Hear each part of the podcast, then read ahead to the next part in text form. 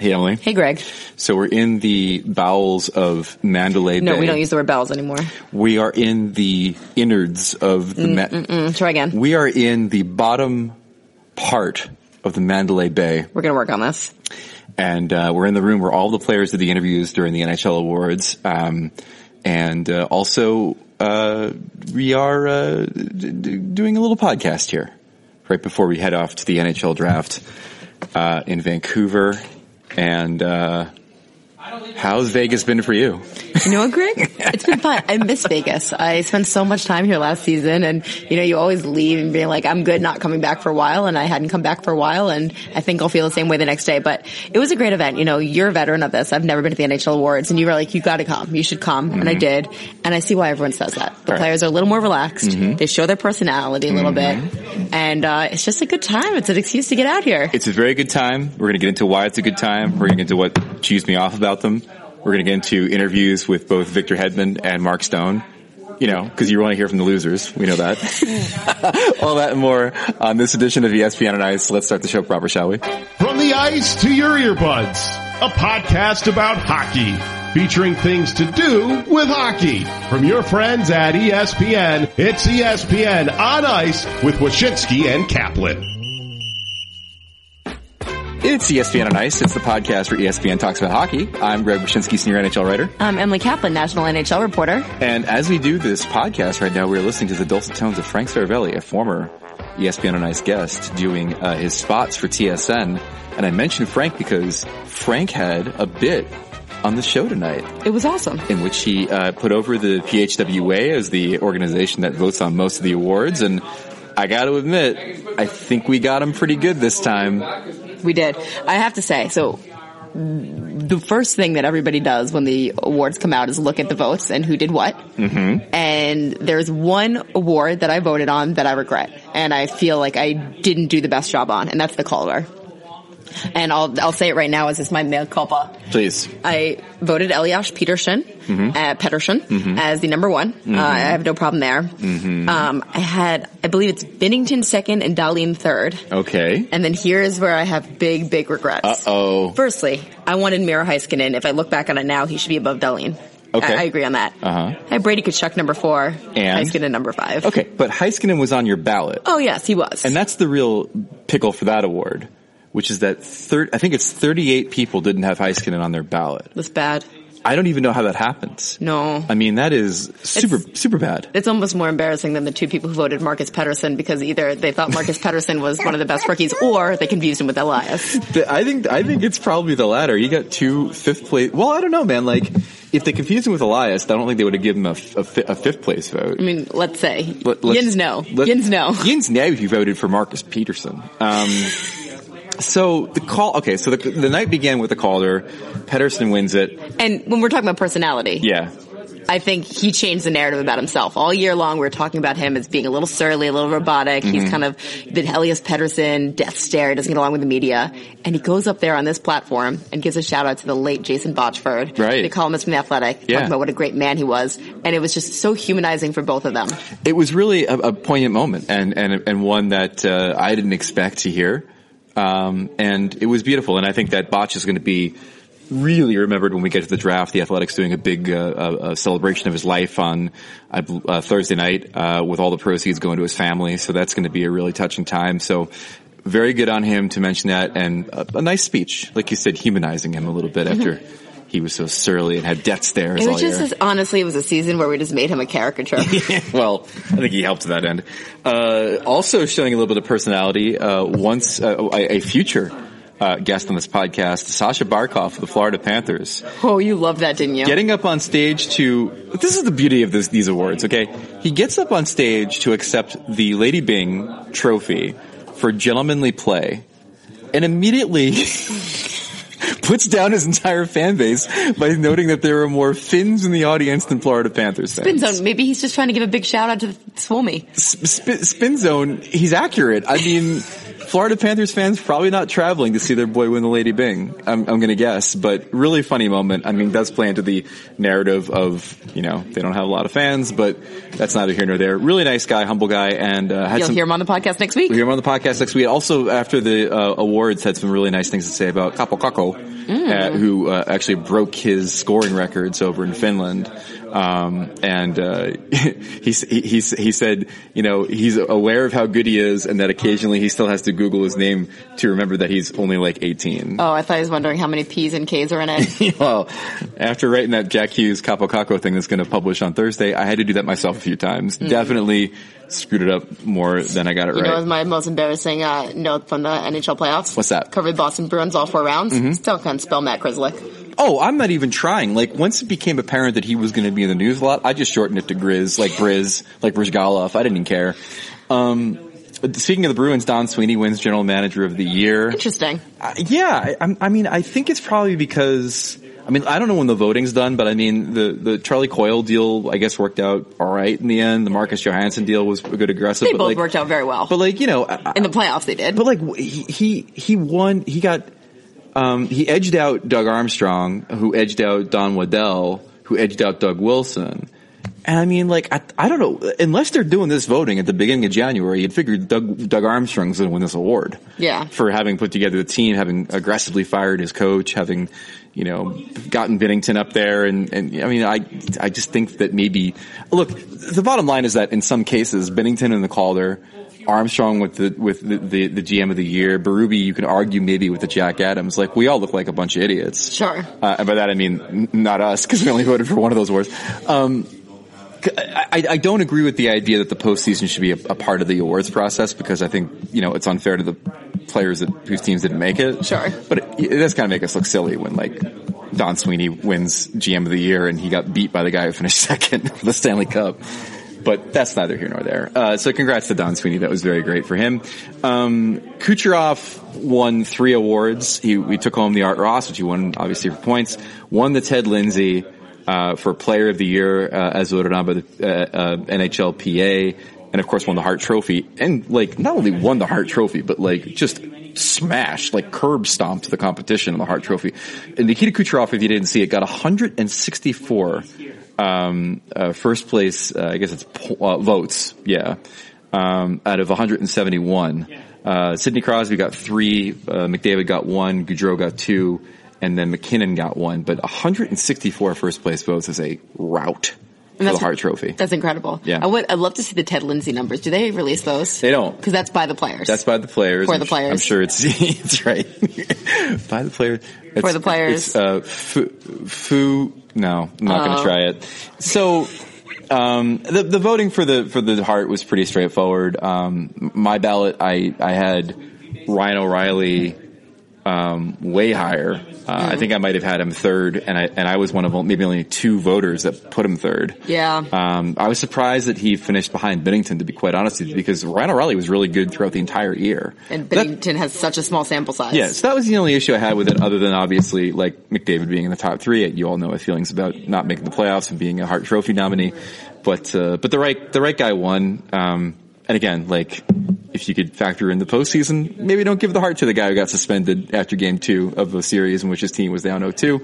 But that's neither here nor there. Congratulations on the Hart Trophy, Nikita There's Kucherov. nothing here nor there these days, but one of the things that I know you were really looking forward to was Jon Cooper getting up there and having to give a speech for the Jack Adams Yeah. Award. And it felt like towards the end of the year, there was this late push for him being like, mm-hmm. guys, what are we doing? We understand that Barry Trotz smashed expectations in the Islanders, but this mm-hmm. guy has led a historically good team without any blips in the regular season. Like, they're so good. We need to reward him. I, I talked to Cooper a little bit, um, just kind of shooting the breeze with him, and he mentioned that like he first of all he was happy to be at the awards because you know it, it had been a while since he had marinated in hockey, kind of stepped away from it a little bit after they got swept in the first round, but. He said to me, like, you know, I'd kind of rather not win. I mean, it's, I'm sure he'd like to win the award. It'd be great. He, there have been other years in which he's deserved it, but like, at the end of the day, who wants to get up there and give that speech after your team got swept in the first round? Trotz wins. That's fine. He had the best story. The broadcasters vote on it. He's a really well liked guy. There was no way he wasn't going to win. You could have made the argument for Berube, but from from start to finish, what Trotz did, coming you know back from from the split from the Capitals after winning the Cup, and he takes over an Islanders team without Tavares and leads them to a 103 point season. I mean, and, and also Two flyers of goalies. Well, yeah, and, but again, like it, he, he, had the two things that you need to win the Jack Adams. You need a story, and you need observable results for these broadcasters that you know only deal with glamour stats. So when you look at their goals against average as a team, and you see it go from you know whoop to whoop, with it's pr- pretty straightforward why, why he's going to win the award with exactly the same cast of defensemen minus Calvin DeHaan. Right, exactly, and and then you know with plus Robin Lehner. So uh, did we talk about Lehner in the Masterton yet? We haven't. And, you know, the other moment, I think the moment that's going to stick out to most people was him giving that speech and that money quote. And I hate saying a money quote because it makes it just seem like he said it for, mm-hmm. I don't even know. But I am not ashamed to say that I'm mentally ill, but that doesn't mean I'm mentally weak. And he has been such a champion uh, this entire season for being candid about um, what he's been through, uh, about continually being candid about it and understanding the importance of that. He said recently after he had dinner uh, the, the, other day with the doctors who helped mm-hmm. treat him and said, you know, we're not going to name names, but there have been players who have come forward because of you, and that to him is rewarding. That's really amazing, and also amazing, like like you mentioned, his doctors. I thought I thought it was really touching that he he talked about Barry Trotz and, and specifically said, you know, thank you for for you know seeing the human side of players, which I think is something that's always been uh, a thing with Trotz is his ability to kind of look beyond the ice and, and see these guys as human beings and deal with them on that level. Um, and then also mentioned his medical staff, which I thought was really uh, a poignant moment to say.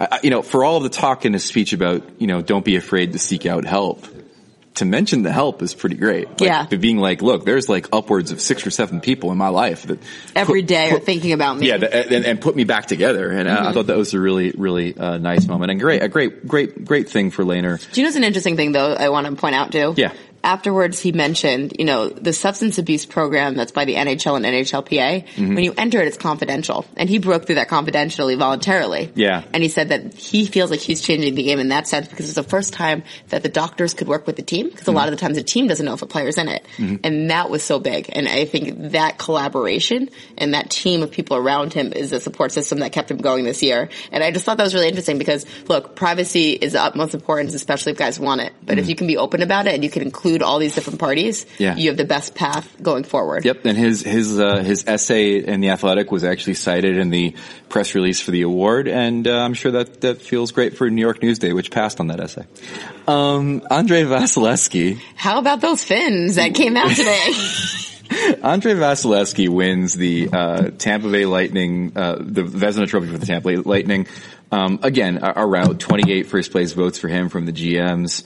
Um, only two for Ben Bishop, uh, and then Marc Andre Fleury kind of inexplicably got a first place vote as well. Uh, Jordan Binnington, uh, two uh, second places and, and, three third places. That's the same setup for Darcy Kuemper and uh, uh, then Carey Price and Pekka Rinne, two second place, two third place. I'm mentioning all this because you have to get down all the way to the bottom, where John Gibson, as I mentioned on the, on the video we did on, on ESPN.com after the awards, John Gibson had a, a plus 28 and change goals saved above average in the NHL this season. For a good stretch of the season before the Ducks fell apart, he was the only thing keeping them in contention, single-handedly mm-hmm. keeping that, that team in contention. He got one third place vote, the same amount as Jacob Markstrom of the Vancouver Canucks. You can't tell right now, but I'm cringing. I don't, I mean, I, uh, look, I'm not saying that we should take the Vezina voting away from the GMs and give it to the writers, but I'm totally saying we should take the Vezina voting away from the GMs and give it to the writers. What is that? How is that possible? It's it's a it's a. Here's here's the deal. Give we'll give the Lady Byng, which uh, uh, uh, Barkov won. Give that officials. give that to the officials or the players. They're the ones who know better than we do about this stuff. I've said it for years. We have no business voting for gentlemanly players because we don't even know what the term means. We don't even know who they are. We, we don't. We can't we practice. Pretend we do. Yeah, we can't practice what we preach. We're all degenerates. Um, and then we'll take back. We'll take the Vezina from the GMs. Take back the Vezina. And the GMs can vote for the GM of the Year award. They can vote for their, their own. Yeah. Right? Yeah. So let's see who's most popular. Precisely. Um, who's easiest to deal with on the trade call? Yeah. Oh, Selke. Did I mention the Selke yet? No, we haven't. And you were pretty upset. Yeah, I'm steamed about this too. So we haven't had a winger win the Selke since 2002 and, and Jere Lehtinen. Uh, my first place vote was proudly cast for Mark Stone to be the first winger to win um, the award in, in, the last 15 seasons. Uh, that did not happen. Ryan O'Reilly won the Selke, which is fine. I think he was like second or third on my ballot. He's a, he's a great defensive player, no question about that. I'm a huge Ryan O'Reilly fan. I kind of feel like he won the Selke from people that didn't want to vote him for the Hart, though. I kind of felt like that was the same situation Sidney Crosby was in this year, where they're like, he's had an awesome year, but it was the best he was defensively, so let's just put him on our ballot. Let's put him on our ballot. So I, Stone gets jobbed. I, I don't know. Uh, this was the best chance for a winger to win the award in quite some time. I don't know if another winger, winger will ever win the award. Maybe we split it off. Mark and- Stone next year? Uh, Well, I thought it would be Mark Stone this year. This was his moment. Do you know what there's a really good transition for? What's that? Our next guest, Mark Stone. Let's talk to Mark Stone about a great many things as we talk. We actually talked to him before this crushing defeat, so we don't know how he's feeling, but we'll hope, we'll hope for the best. Here's Mark Stone. I want to begin because I heard you're a dog person. Yeah, huge dog person. You have two golden retrievers? I do, and I have a mutt who's more of a black lab. Okay. One thing with professional athletes that I think a lot of fans don't realize is when you guys move, it's really difficult to move your animals. Yeah, it wasn't easy. Um, basically, just had to bite the bullet and get him a plane out here. And there's certain restrictions too, right? If the tarmac is a certain heat, you can't travel with them, right? Yeah, that was basically the main reason why I had to do it. Do the private plane was Vegas was so hot and Ottawa was so cold, so um, the temperature difference was uh, was a big issue. What do you do with your dogs over the summer? You bring them to your lake house? We do, yeah. My uh, my parents have a place in Winnipeg. My girlfriend has a pl- uh, her parents have a place in Ottawa, so uh, we're always up and up and back and forth uh, with the cottages, and um, they absolutely love it. That's their favorite place. Now that the season is over, have you had time to reflect of just how crazy it's been? yes and no. Um, I've been in a lot of different cities and a lot of different places to play for three, four different teams. So, um, but I don't think I could have been put in a better situation. So, uh, being here in Vegas has uh, made my transition seem seamless. When you sign up for an extension, eight years, that's a long time. What, what do you think when you think that? Like, what are some things going through your mind? Like, guess we got to buy a house. Guess Yeah, I mean, I had to kind of think about that stuff before uh, before I got traded, uh, and sure enough, when Vegas had a trade and, and to, to get me, it was uh, upon finding an extension or agreeing on an extension. So um, I had to make that decision in 25 minutes, and uh, I knew that Vegas was one place that I really wanted to go. Uh, I was able to get that done, and, and I got to have some fun uh, searching for a house, and ultimately we found the perfect one for, for me, my girlfriend, and my dogs. why why did you think it was perfect, or what are the spots that you would consider? Vegas was number one for me. Uh, I knew the assistant GM here, now our G- GM. Um, I knew that uh, the type of people that he works with and, and, and hires, and um, they're always great people. So um, for him to come here and and leave his, his, his basically his baby uh, in Brandon, uh, I knew that this was a pretty special place. So you went to the World Championships and had a pretty good tournament. Who's one player, either on your team, Team Canada, or another team that really impressed you? Like, holy cow, this guy's really good. There's plenty of guys. Um, probably got to. Well, I got to play with Pierre Luc Dubois in Columbus um, on a line with him uh, when he came over, and uh, you kind of don't really know how good these these younger guys are, but playing with him, you realize how special he was.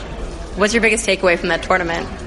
Um, that there's lots of good players playing, uh, not just in the NHL. Um, if you look at the team that we lost to in the final, they only have two guys in the NHL, and bad as it sounds, I guess they don't really want to chirp anybody, but neither of them scored a goal in the NHL. So um, the team that won the World Championships uh, had zero combined goals in the National Hockey League. So it just shows how good hockey's become, not just in, in the NHL, but in, in all the other leagues. Uh, we're nearing up an NHL draft. Do you remember the NHL draft process for you and interviewing with different teams? Well, I didn't interview with any teams. Really? no, why? because I never got invited to the combine. You weren't invited to the. Con- I didn't know this. This No. is terrible research. It's all right. Terrible recon. Were you pissed? Uh, I guess at the time, yeah, but if I'm looking back on it now, I got to avoid uh, all that uh, big of a gong show. So Yeah. uh, really happy with uh, how things turned out. So I used to cover the NFL, and the big thing was what are the crazy questions that they're going to ask in the interviews. I didn't realize it was a thing in the NHL too. Yeah, I guess I couldn't tell you. Yeah. Or any, have you ever heard any war, horror stories of anyone when asked anything crazy? Um, you have to name names. No, I had one good story uh, from our GM here. Um, pulled one guy aside, knew he was a good person, but uh, he made a few uh, mistakes in his in his career so far, and um, sure enough, the guy's had a crazy good success successful career, um, and he's with us in Vegas now. Who's that? No, I'm not going to mention. If you could have one dream endorsement with one company, what would it be? Oh wow. Um. It'd probably be a golf company. I'm not sure which one. Yeah. Too many good ones. That's you know, it's pretty self-serving. You get some free gear and Yeah, exactly. I get new clubs every year. yeah. Balls whenever you want. All that stuff. Was the golf scene here in Vegas one of the perks of living here? Definitely a perk, yeah. Uh, I love golfing. Uh, there's tons of nice courses, and, and they always take care of us. Uh, we're always able to get onto most of the courses here. Um, the people here uh, are, are so happy that we're here, and we're so happy to be here. So it works both ways. Who's the best golfer on the Golden Knights? I haven't seen anybody better than me yet, so uh, until I find that, I'll, I'll say myself. That was so Canadian and humble. I'm kidding. Yeah, I know, but just being honest. Yeah, who's the worst golfer? Um, I'm not sure. I haven't played with everybody, but there's got to be a Probably the guys that don't come out with you guys. that aren't very good. Okay. Some of them don't usually play. They the, just checks don't- Are, the checks are usually bad, so maybe no sex pretty bad. Okay. I would think. Okay. They just don't grow up with it. Yeah, I just don't think they play golf that much. So. That makes sense. Mm-hmm. Uh, are you a big FaceTime guy? Uh, yes and no. Yeah. I usually call my mom on FaceTime if I'm going to call her, but other than that, not really. Do you find some of the younger guys on your team are just always FaceTiming, either their buddies or each other? Um, I can Seems- find the older guys are usually FaceTime their kids. Okay. That's the big one. See, one of the things I've learned, yeah, it's either guys playing their kids, but I've learned that a lot of teenagers or young guys in the NHL just spend hours on the phone, like their preferred mode of communication. Yeah, I mean, maybe some guys just got the honeymoon stage and are FaceTime their girlfriends or something. I'm not sure. Yeah, yeah, I don't usually FaceTime that much. Uh, what do you do on the plane? Uh, usually just sit there, to be honest with you. It's really weird, but uh, sit there, listen to music. Okay. Much. You But- just stare ahead? Yeah, usually. Do people try to get you in the card games and you're just, I'm must spare, I guess. If they really need somebody Okay. else to play, but I'm not huge in. I don't like that commitment of having to play every every trip. Mm-hmm. It's like resting. what do you think a modern NHL coach, if you had to have one attribute that they need to have, what do you think it is? Um, I don't know. It's different now. I think coaches have to be able to relate to, to the guys um, a little bit. So I, I think there, it's it's nice to know that the coach knows what we're going through. Uh, it kind of makes it a lot easier on us. So, so it kind of sometimes helps if they're a former player. For sure, I think it's. I think you definitely want to have a former player on your staff, or at least somebody who's played pro hockey. Uh, obviously, the best players always aren't the best coaches, but uh, just to have somebody on the staff helps. I think. So people talk about Gerard Gallant a lot as a player's coach. Can you think of any examples? Like, why do people say that? I mean, you can get he can get mad at you, uh, he can crucify you, and five minutes later, it's done with. Um, I think he has that relationship with his players where everybody kind of knows that um, if you mess up, he's going to let you know, but uh, he's obviously he's not he's going to give you another chance. So um, I think for him, it's it's nice to kind of get yelled at and, and reamed out every here and there, but um, once it's over, it's over. Were you chewed out this year at any point? Um, not not not yet. Uh, I think it was maybe a little bit too new, but um, I'm sure at some point I'll get it. And last thing, what are your plans this summer? Uh, I'm going home, or going back to Ottawa. Then I'm going home to uh, Winnipeg. Uh, spend some time with mom and dad uh, for about a month and a half, and then I'll come back here in September. All right, not last thing, because you mentioned your dad. I heard he might have been a former sports writer. Is that true? He was, yeah. Does in that- Sault Ste. Marie? Okay. Does he still a sports writer? No. Okay. He was only there for like five, six years, I think. Okay. And yeah, there's, the story is he, his intern was Bob McKenzie, so So he taught him everything he knew. That's what my dad will say that, but uh, once he left, uh, Bob took his job, and then now Bob McKenzie's Bob McKenzie. That's hilarious. And what does your dad do now? Uh, he's retired now, but he worked uh, for Standard Aero in uh, aircraft engines, uh, Okay. helping sell. Does that give you appreciation for what I do Yeah, it does. as a sports writer? Yeah. Yeah, I can tell in your eyes. Yeah. Awesome. Thank you, Mark. I appreciate it. Our thanks to Mark Stone of the Vegas Golden Knights for joining us on ESPN on Ice. Uh, one of uh, many guests that'll be coming up in the next two weeks. Uh, like we mentioned, Victor Hedman coming up in a bit. Wanted to close out the awards by talking about the presentation of the awards, as in what did the show look like? Uh, Kenan Thompson was your host.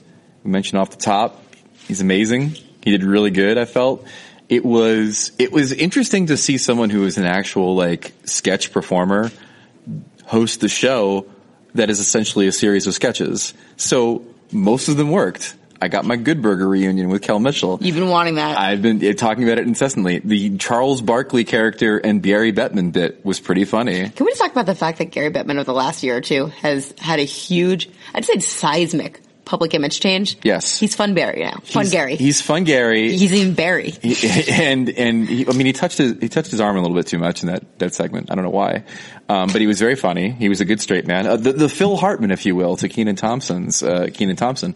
There's a little inside baseball, but I think the person who has the biggest influence on that is Steve Mayer, who's Mm-hmm. joined the NHL, what, two or three years ago now? and is the architect of this very show we're talking about. Yeah, so kudos to Steve Mayer for all that. Yep.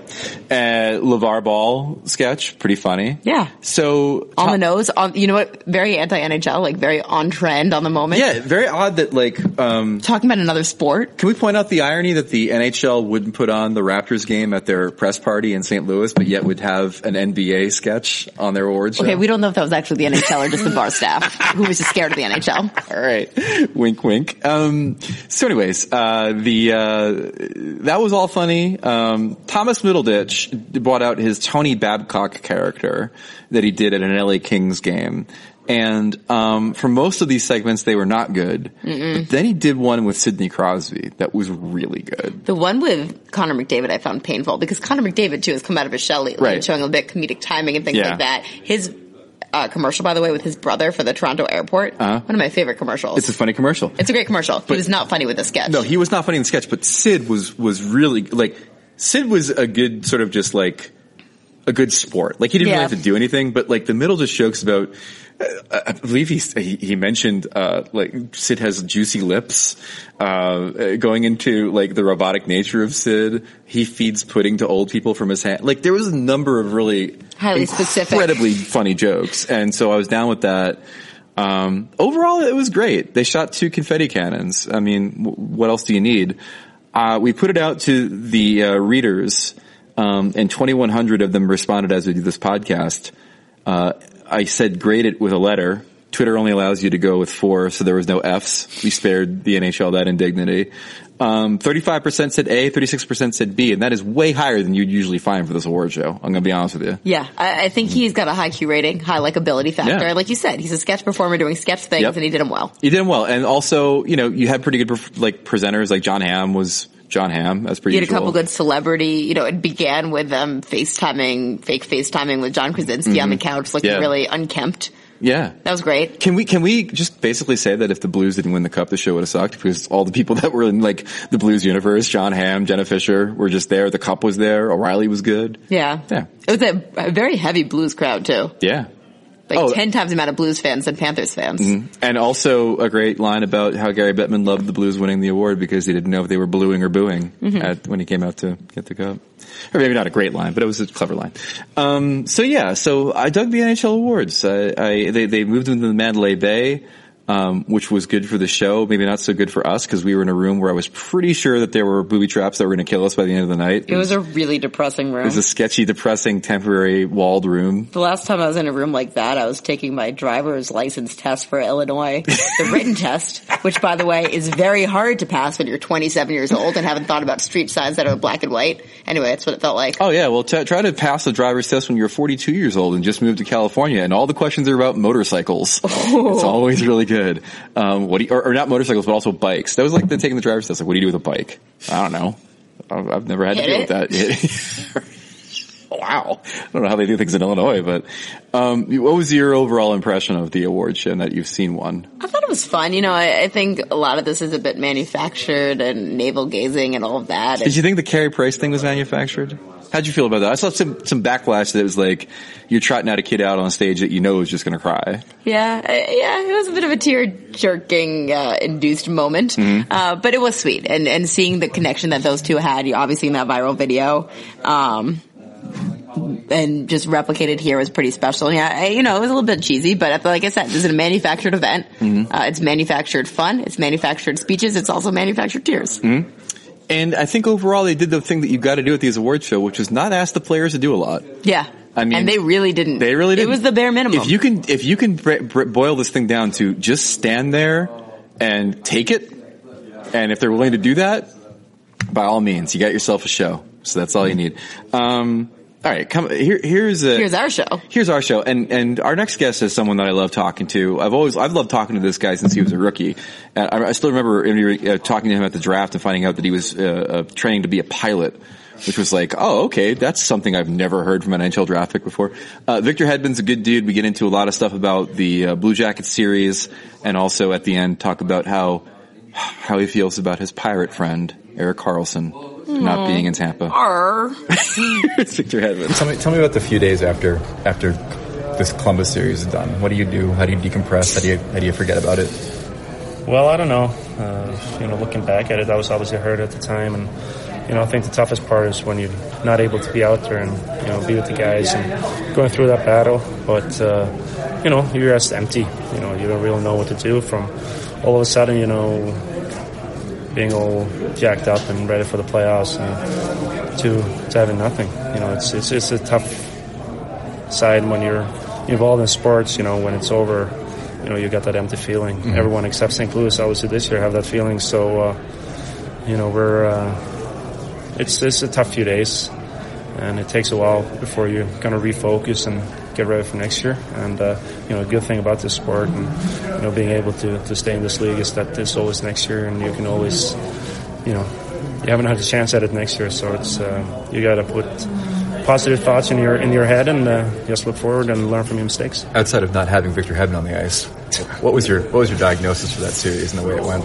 Well, the diagnosis is, you know, it's, it's, it's so many things that you can point on, but, uh, you know, we played against a great team. They got a lot of momentum, I think, after winning that first game, after us being up 3 nothing, and they came back and won that game. And, you know, they gained, momentum, and, uh, you know, we played a terrible, terrible second game, I think. And, you know, them game threes and fours, you know, they got early lead, and, you know, they played great. You know, they played great. They didn't take any unnecessary risks. They played simple, and, uh, you know, they played hard, and um, you know, they were obviously the better team for, for those four games. So the two things about that. So the first is, I agree with you on game two. That seems Yeah. to me where the series turned, and a lot of people around the team and around the series at the time were thinking that you guys you guys walked into that game thinking, okay, we're just we dropped one, we'll win two. And then, and then you didn't, and then it maybe knocked you on your ass a little bit. I mean, is it fair to say that that's kind of the way it went? Well, it's always tough to, to lose the first two at home, but you know we went through the same thing against Wash in, in the conference finals the years before. You know, you lose the first two at home, and you know we were still confident. You know, we were going to win game three, and then you lost game three. You know, we're confident about winning game four, and you know it's just a tough. It's a tough sport, and so many good teams out there. Columbus is a it's a great team. They play hard. And made some great additions at the, at the deadline, and uh, you know great goaltending. So uh, you know it's it's just so small, like the you know the details and you know the difference in the league is, is so is so is so small and you know they obviously got the better of us uh, for, for for those games and you know we uh, we learn from that and uh, make sure that we're ready to go next season. The other thing about it, though, is that you know, like you said, they Columbus plays hard. Two teams in the final. They're meat and potatoes, straight ahead, hard hockey teams.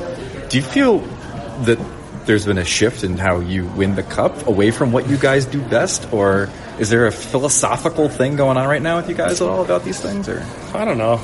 You know, you look at the year before, Wash is a skilled team, but they obviously still got some some some heavy bodies up front and, and on the back end. But uh, you know, you can look at it you know in different ways. You know, it's uh, you know those two teams uh, deserve to be where they were, and uh, you know it's not a fluke that you make it all the way to the finals. So.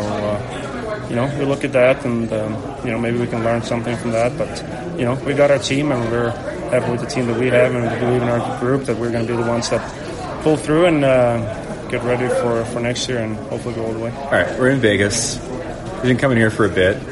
Was, was your first time nominated the first time you were in Vegas, or had you come here before? No, that was the first time in Vegas. That was before the team. The team came in the year after. Yeah. So uh, yeah, that was my first time in Vegas, and it was eye opening. It was eye opening. Yeah. Is it still a kick to come here, even though there's a team here now, or is it? Yeah, still... it is. Yeah, Yeah. is. You know, it's it's it's a, it's a fun city, obviously, and you know, great hockey, and you know, their team is obviously phenomenal.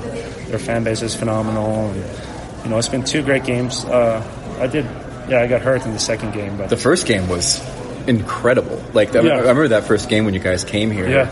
Because they were streaking and you were streaking. Yeah. It was like best on best. Yeah, that was they the scored game. four power play goals on Yeah, us. and they scored that goal real late too. Yeah, 0.7 seconds left. Yeah. So. Oh, not, not that you remember it or anything. No, I remember those kind of games, you know. yeah, it was the environment because the atmosphere here was Yeah, insane. Yeah, that game. And, Yeah. You know, the second game as well. Uh, even though I got destroyed by by, by Reaves, Wow. you know, and exit the game. You know, we won that game, and it's not an easy building to come in and, and, and win. So, uh, you know, like I said earlier, they have a great team and made some great additions. Uh, again, you know, with Stone and. Uh, you know those guys, and uh, you know just a fun team to follow, and uh, you know excited to see what uh, what's going to happen with Seattle. How many games do you remember? Do you remember every game you played, or just just Not really. ones? Yes, some games stands out. Obviously, first game against Vegas, you know, we, you know, it was a, it was a fun game, and uh, Mm-hmm. you know, back and forth. And I just remember they scored four power play goals, and you know, and uh, you know, Because you're on the PK, so it of course you remember four power exactly. play. and I was on the ice for probably three of them. So, uh,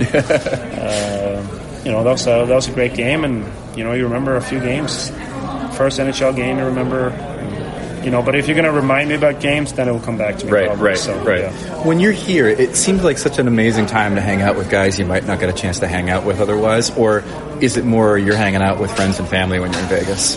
I think it's a combination of both. Yeah. Uh, you know, it's it's it's a long it's a long flight from Sweden to get over here, and I got in last night, and you know, you get in at nine o'clock. I was in bed at ten o'clock and up at four o'clock in the morning. So, uh, you know, the time difference is nine, so nine hours. So it's it's a little bit of a hike, but it's always so much fun to get to come here and you know to be around you know fellow countrymen and teammates and you know, friends and family, like I said, and just have a good time. Go to nice dinners and, and, and have fun, and uh, just have fun. And, you know, it's so humbling to be here, and for me to be here three years in a row is, Yeah. um, you know, it's very humbling for me. Did this one surprise you, getting getting a nomination this year? Yeah, a little bit. Just because you had been in the mix last yeah, couple of years? Yeah. a lot of guys had great seasons, and uh, you know, I'm not going to take anything away from from being nominated, but uh, you know, it was a little bit of a surprise, but uh, at the same time, you know, very humbling, and you know, I still believe that it, uh, I can play on a high level, and uh, still believe that it, uh, I have the best ahead of me as well. So, uh, you know, it's just for me to, to, to keep getting uh, keep getting better and uh, get ready for next season. All right, finally, we're one day removed from Erik Karlsson re-signing with San Jose. Everybody was hoping for a Pirate Boy reunion. What's up, Coochie. Hey, Coochie. Just one second. What are you? Are you? Are you bummed? Are you bummed that we couldn't make it work with Erik coming to Tampa? Not really. I mean, it's you know, bottom line, it's you know, it's out of my control, and you know, me and Erik are very, very close friends, obviously. But uh, I know how much he liked it in San Jose, and you know, they were close to being in the finals this year, and uh, you know, he's got the a great contract that he uh, very much deserves. So. You know, I'm just very happy for him, and he's happy there. His wife's happy there, so it's a good, it's a good mix. So uh, he's very happy. So hopefully, we can see each other in June and, uh, and have a good fight about, uh, you know, for the Stanley Cup. Yeah, eight years and 11 plus per can be pretty convincing to a guy to stay out in San Jose. Yeah, and uh, you know he deserves it too. And Yeah. he said, uh, you know, he's a two-time Norris winner, and uh, you know, obviously last season was tough with him, uh, you know, being hurt a lot. But uh, you know, it's always fun to to, to see a fellow Swede uh, succeed, and you know, being a guy that I've been close with since we're 15, 16 years old too is obviously very happy for him. And like I said earlier, he's he's very, very, very happy to be there, and uh, you know, I couldn't be happy for him. Our thanks to Victor Hedman and the Tampa Bay Lightning for uh, that conversation. Uh, as you heard, we got into a little bit about Erik Karlsson. A couple big, big deals, big doings uh, since our last podcast. Uh, Erik Karlsson, the Derby is over before it even began. It was so anticlimactic. Boy, was it uh, a an eight year, ninety two million dollar contract uh, with the uh, San Jose Sharks to remain in San Jose. Uh, his total salary in in year one. $14.5 million. I'm starting to understand why he re-signed with San Jose. But also, like, you gotta give kudos to, to Doug Wilson. Like, it was not a guarantee No. that Erik Karlsson was going to stay in the Bay Area. And he gave up assets for him. He comes to San Jose. Uh, everybody assumed it was going to be a one done deal, and the one was was you know graded incomplete because he got hurt and he could you know didn't get that thing in the playoffs that he thought he was going to get of 55 minutes of Brent Burns and Erik Karlsson playing dominant hockey because Karlsson was so hurt with the with the groin and the whole thing. Um, but by acquiring him a year out, exposing him to the organization, Um, and quite Doing frankly, a year long recruiting pitch. yeah, and, and quite frankly, any organization is going to look pretty good against the Senators. Um, and then, and then kind of exposing him to the Bay Area, where obviously you have guys like Thornton Marleau that have been there forever, or, or had been there forever until Marleau left, uh, and never wanted to leave because they love living there so much. Something clicked. And, and maybe, maybe it's as simple as, as, as knowing that no one else is gonna, it could give him eight years and maybe no one else is going to even give him seven years. But Erik Karlsson said, I want to be a shark. And the shark said, we're going to pay a lot of money to be a shark. And now comes the fun part, figuring out how the hell they're going to afford him. Yeah, you know, I still don't believe that he should be in the Western Conference. I think the travel is too harsh for his body. I think the game just doesn't isn't as conducive as the Eastern Conference is. But he's comfortable there. His wife's comfortable there, and yeah, like you said, they're gonna have to figure that stuff out. The other big move that happened was Jacob Trouba, the mm-hmm. inevitable divorce from the Winnipeg Jets. Mm-hmm. And when you talk about family situations, I think he won a lot of hearts over. He did Q and A or question he. with Ken Wiebe, and he mentioned the fact that his fiance wife, fiance, girlfriend, Uh, uh, wife. partner, Yeah. uh, she is a resident Mm-hmm. and she is going to become a doctor one day and it's hard for her to get work in Canada. And he said her career is just as important to mine. And that was just really special to hear. But anyway, he goes to the New York uh, Rangers and everyone's first instinct when they look at this deal is, holy cow, after all of that, that's all you get for Jacob Trouba? Yeah. You get Neal Pionk, who, okay, let's face it, was a pleasant surprise this year, was totally overused because of the situation, was playing way too many minutes. Probably his underlying numbers are bad, especially because he was playing against competition he shouldn't be playing against, but he's like a B-list prospect maybe. Uh, he's an undrafted free agent and his ceiling might not be that high. They get the number 20 pick that they had traded away already, and that's about it. Well, and the more you, I agree, like I thought that, that at first the return was atrocious, but then the more you think about it, you're like, all right, What leverage did they have? they didn't have any leverage. Like, uh, and you could blame Kevin Cheveldayoff in a way for this because I remember being at the World Cup of Hockey in 2016 and conversations happening at that point about Jacob Trouba wanting to come back to the United States and play. Yeah, well, that's when he requested a trade formally, which he later rescinded. Right, and then and then you know they they give him like a, a little, little bridge contract, the whole thing, um, and and like maybe if he jumps on this earlier and and resolves the situation, the return is is larger than it wound up being. But then again, you know, you're the Winnipeg Jets. They had a legit shot the last two years to maybe win the cup. Um, and so maybe there's an argument to keep him around. And then uh, while you're also working on him and hoping that maybe he decides to stay.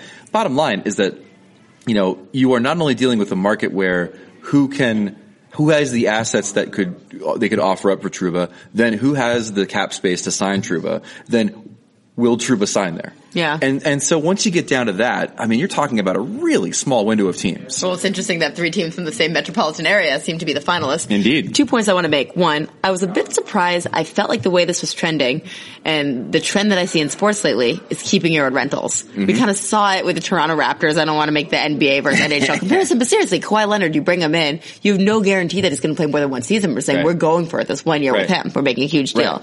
You see it this year with the Columbus Blue Jackets. You saw it it with John Tavares and it in John Tavares and the Islanders. Anyway, you keep your own rental and you kind of bank on yourself. And I was kind of surprised that the Jets didn't do that, uh, considering, look, I consider him a, a top pairing defenseman. I know some people have some debate about that. Uh, but I do want to talk about this from the Rangers perspective. It's a home run. It's a win. They're about to be the toast of the NHL this week. They're going to get the number two pick, which they can't lose. Yeah. Either you get the American Center, which you're not going to, or you get the guy who's probably going to win the Calder next year because he's going to score Yeah. 40 goals. Yeah. You have all this cap space. All of a sudden, you're going to be talking about the big free agents we're going to sign there. You maybe have that cornerstone guy like Jacob Trouba, who's still so young and can bridge you from right now to contending. Mm-hmm. Yeah. And all of a sudden, holy cow, this rebuild was such a win, and you might still be able to win with Henrik Lundqvist in net. Yeah, and, and the and the interesting thing with the Rangers right now is that like you can you can pr- I mean I I assume they're going to go hard for Panarin. I think Panarin Yeah. is a good fit there. Um, but you look at their situation right now. I mean, Kreider, Namestnikov, Vesey. Um, They're all on they- the trade block. They're all on the trade block because they've got one year left in their contract. So even if if they don't move them, you're still going to have the opportunity to completely continue to remake this roster in a dramatic way. It's it's a it's a great position for them to be in, and it kills me to say that as a Devils fan. Uh, speaking of of metropolitan rivalries, uh, one of the after effects of the Erik Karlsson signing was the trade of Justin Braun to the Philadelphia Flyers.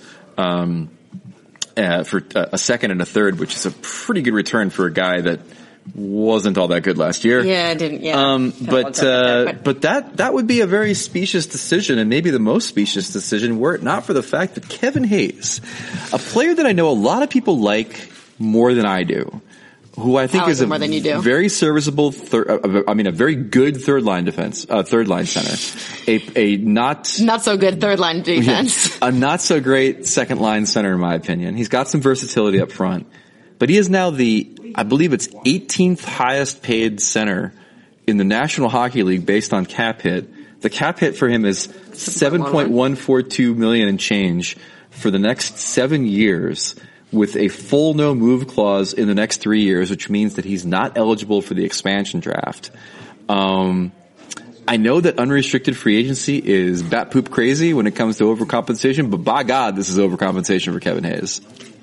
It is, but you have to also consider their perspective. Here's Chuck Fletcher. He comes and inherits a team that's almost good enough to win, but not quite. He needs to make some splashes. Mm-hmm. You go and you acquire this guy's rights. You have the first licks at him in free agency. Mm-hmm. You get in the world. You can afford it. Why not? Mm-hmm. Uh, I like what they're doing. I like him a little better than you do. I think he's a rugged player. He plays a, he goes in the dirty areas and plays that kind of game. And I think he will help them come playoff time. I think he's the classic Good guy. experience for his age. I think he's the classic guy that looks like he, he should play harder than he does. I also think that if you're Nolan Patrick, you're like, what in the hell is happening here with them acquiring a center like that? I mean, I imagine when you're paying a guy $7.1 million, you're probably paying him second line center money. And Nolan Patrick's gotta be like, what's going on here, man? I don't think they're trying to shop Nolan Patrick per se, but if the offer came about and Chuck Fletcher was presented with an opportunity you just could not refuse. Uh, last thing that I want to talk about. Oh, Mm-hmm. Yeah. did you have one more thought on this? No, I, I, I don't. I, uh, I think the Flyers fans have every right to be a little bit speechless right now. But again, if, if it's, if you're, I'd much rather be a Flyers fan than I would be a Wild fan right now, is, is I think my, my general point. You know what? Kudos to Jason Zucker, by the way. Yeah. Mm-hmm. He comes here, wins a community award, is awesome, and probably wants to punch his GM in the face. Uh, but the guy I want to talk about last was Jumbo Joe, who Oh, comes yeah. Mm-hmm. here with swagger and gets up there and just says, retire? Me? Get out of town. He, he says he's going to play for the next five to ten years, uh, which is real Mark Giordano talk at the end of the day. it's Um, real Tom Brady talk at the end of the day. well, maybe maybe uh, maybe Jumbo has a, a little in, inroads with that, uh, that Avocado ice cream with that with that trainer who injects uh, stem cells into uh, Tom Brady's uh, cerebral cortex It's all the avocado ice to keep cream. him young. Um, yeah, it was a great moment. I, it was funny covering the Sharks get, getaway day because it was basically all the Sharks being like, "Yeah, Joe's coming back," and Joe being like, "I gotta see, gotta see how my body's feeling." But uh, here he kind of let uh, let loose what he's going to be back. Justin Williams kind of leaving it open as far as like what his future is going to be, whether or not he's going to be back with Carolina or maybe even retire. Um, but good to see Joe back. They're obviously going to be going for it in a big way next year. The big question is whether the other Joe will be joining him in Joe Pavelski or else they maybe can't afford him. Um, Last topic of conversation. As soon as we get, out this, get done with this podcast, it's going to be uh, some beverages, maybe some uh, rolling of bones at the crabs table for at least one of us, and uh, Hey, don't call me out like that, Greg. God. and then uh, and then cool. and then early flights to Vancouver for the NHL entry draft in Vancouver. The entire NHL, or almost the entire uh, NHL editorial staff at ESPN will be there uh, to cover it en masse. If you're not following Chris Peters on Twitter, I don't understand what the hell you're not doing, why you're not, because he's great. He's so pure. and and, he, and he's going to be covering the hell out of the prospects He's to amazing. allow me and Emily to run around and do trades and stuff. Um, I talked with Ray Shero. That Q and A went up on ESPN.com on Wednesday. We did not talk about Jack Hughes or Kaapo Kakko specifically to kind of let them allow them to have this moment. I, I I do get the feeling there's been some internal debate. Um, Ray laughed off the idea that Hughes would be the choice simply because he's American and Ray is, you know, Mr. USA hockey guy? Um, I find it hard to imagine they're not taking Hughes, but the door is at least slightly ajar as far as what they may end up doing. Um, but you, I mean, Hughes first, probably, right? I think you got to go with the center first. Honestly, I think you got to go with the guy who's been talked about for so long as the number one pick first. Like, Right. I think that's more the bigger issue it was, here. It was definitely lose for Hughes and not crap out for Kakko. Yeah. It was definitely that. Um, I would say the, the other intrigue for me would be the third pick with Chicago, who was really going to kind of set up what happens for the next few picks. Uh, for a long time, Alex Turcotte seemed like he was going to be the choice, but now you're telling me that the Bowen Byram train might be chugging through Chicago.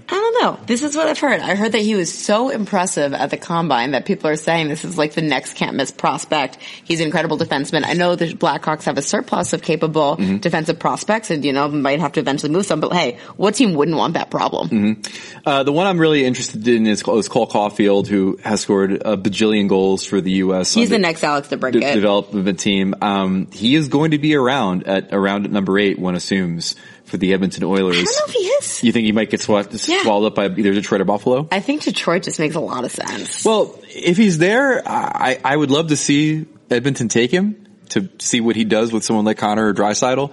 But I also, and you know, we didn't talk about Corey Perry getting bought out. I don't think he's got anything left. I think he's the next Danny, Dany Heatley. I think he's just a guy who, whose numbers have fallen off a cliff and he's just not the same player that he was in a, in a, in a speed league. That said, I'm like a little curious, like if he went to Edmonton, what would happen if you stuck him with, with Connor? Who's to say? pure pure goal scorer with the greatest playmaker in the game.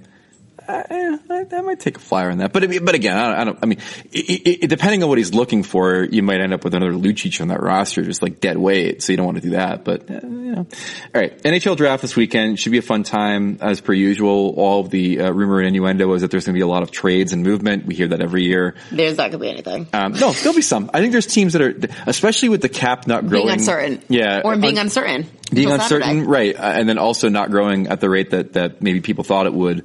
There are definitely going to be teams that are going to have to make some tough decisions, and then you're going to have teams kind of like the Devils a couple years ago with the Marcus Johansson trade that are just going to be waiting under the tree with a basket to see what fruit falls off. Um, I think you'll see those kinds of trades. I do wonder about anything bolder than that, but we'll see. Um, if you're in Vancouver and want to say hi, please do. Emily and I will be there with Chris on uh, Friday and Saturday.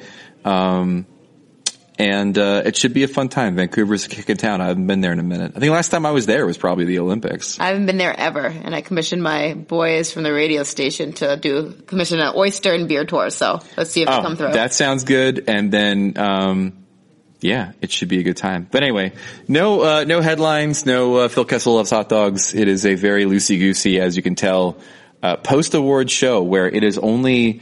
Um, 8.51 local time, but legit feels like it's 3 o'clock in the morning. there may or may not be a beer in front of each of us. Yeah, and and also Vegas has us, uh, to quote the the Hangover. Um, that's ESPN on Ice for this week. We'll probably do another show when we're in Vancouver, kind of post draft. Oh, keep this in mind, ladies and gentlemen. July first.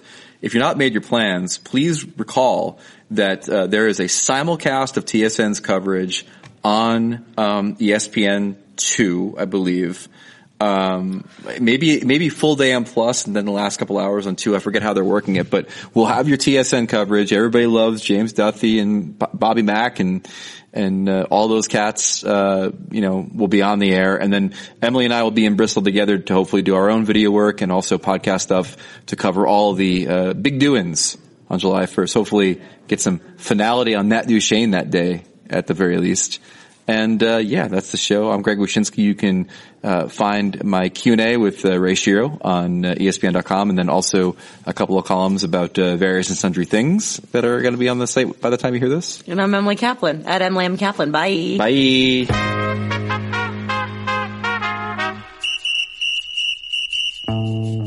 This has been ESPN on Ice with Wyshynski and Kaplan. Subscribe to the show in the ESPN app or Apple Podcasts.